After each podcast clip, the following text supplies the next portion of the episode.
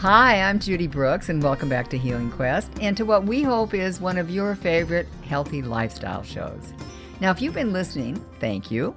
And for our new listeners, our focus is integrative health, energy medicine, and all the healthy choices we can make to stay healthy in mind, body, and spirit.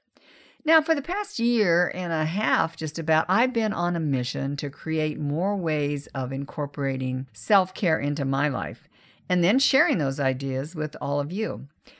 I believe one thing many of us are trying to do now is to understand from a, a consciousness or a, a quantum healing perspective what the meaning of the covid nineteen pandemic might be for all of us, as well as the planet. So I wanted to get Nikki Nagaraj, who is a renowned energy worker and a master quantum healing teacher, to join me now on Zoom to hear her perspective. Hi, Nikki. Welcome back to Healing Quest. Thanks, Judy. Well, what's up? I mean, what do you see? What do you see is going on right now? And and were you expecting something like this to happen? Yes. yes, yes. Yes, I was expecting something like this to happen. So what's happening right now is, and, and we've been talking about it in consciousness. A lot of us who are in spiritual fields talk a lot about the shift. We talk a lot about Um, new age consciousness and new earth, new earth consciousness. And so when we take a look at what's happening here, this is just the beginning. This is just the beginning of everything that we've been waiting for, which is some sort of an impetus to um, hit the reset button, hit the reset button on our experience, um, on humanity's experience here, here on earth. And, and I think we all know, regardless of our political affiliations or our religious views, I think we all know that something needed to shift, something needed to change. We had gone down a certain direction with the way that we treat the planet and with the way that we treat each other and ourselves that wasn't necessarily aligning us to a more illuminated way of living. It's one thing to know or think you know that something might be going to happen. It's another thing when it hits and it's real and we're in it. It's not coming. It's here.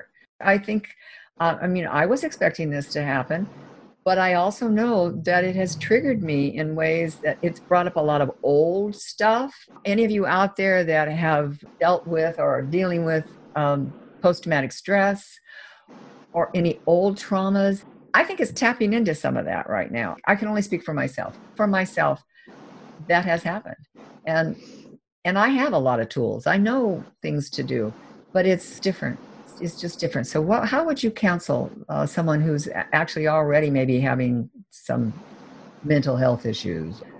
Absolutely. Yeah. Well, you know, something that I have noticed, and um, this is a this is something that happens to me often in my private practice, where depending on what is affecting the in the community of, you know, humanity at large, has often has um, an impact on my clientele. So I often see themes in what's being brought to the surface each week um, through my private sessions. And definitely in the last couple of weeks, the original wound of separation has been on the table. So um, this self-imposed for some of us, and for some, you know, for some of us it's voluntary, and for some of us it's forced, this isolation, mm-hmm. um, to stay in place in our homes, um, to shelter in place. You know, this has really stirred the pot and really brought forth that original wound of separation that we all experienced the very moment we were born. And a lot of people, you know, when they look back on their early lives and they look for deep childhood wounds and things like that, they look for things that happened to them when they were really young.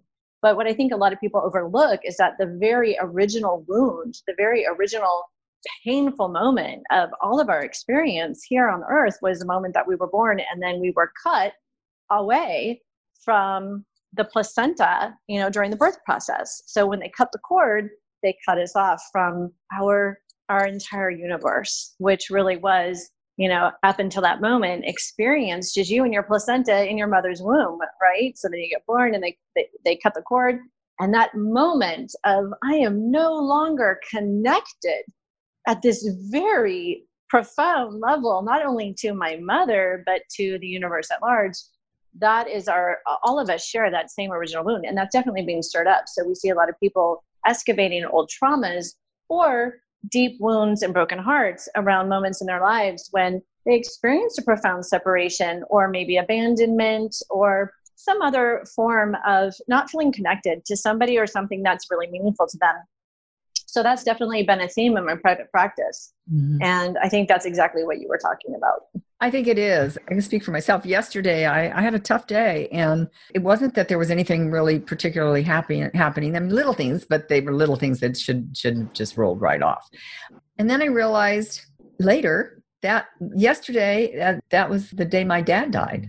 And it didn't occur to me actually until I mean, late in the day. I mean, I was teary all day. I was, mm. you know, I was angry. I was upset. And it, it occurred to me as I was falling asleep last night, oh my gosh, it's the ninth of April. That's when dad died. Mm. That's when dad died six years ago. You know, so I think stuff is coming up for people.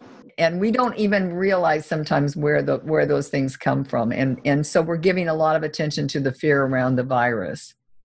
I think it's deeper than that. Absolutely. I mean, anytime we're triggered to feel fear, and in this case, it goes beyond fear for a lot of people. It goes all the way to trauma. Mm-hmm. It goes all the way to terror. Mm-hmm. Um, there are people out there who are absolutely terrified of what's going to happen next. Yes. And you can understand why, because for a lot of people, there's there's no backup.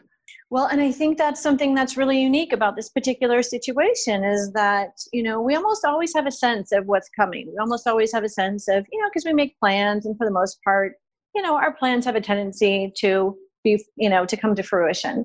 But in this situation, I think all of us as a, you know, as a collective, we're all having that experience of not really knowing what's going to happen next. And there's a, an incredible amount of insecurity that's created just by not knowing what's going to happen next, right? right?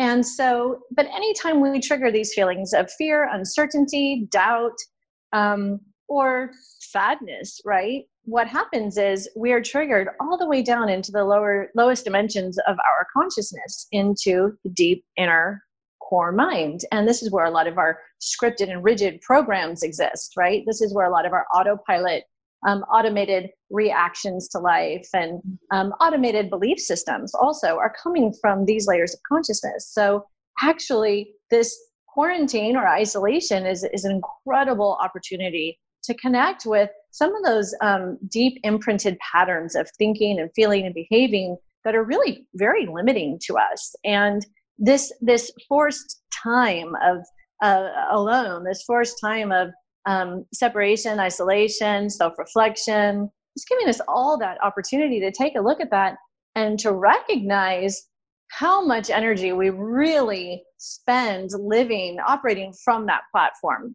of, of unconscious thinking and deep core wounding, and, and how when we really seize the opportunity that's being presented to us, our, to us right now during this time, that we can actually elevate our consciousness to a place of that includes discernment, to a place that Um, includes presence and gratitude and grace. So there's a lot of benefits that can be, you know, that we can recognize um, after something, a, a terrible pandemic like this. So this, this situation right now is just ripe with opportunity, like I was saying, not only for self-awareness, self-growth, um, but for the planet as well. I mean, the planet is getting a much needed break right now too.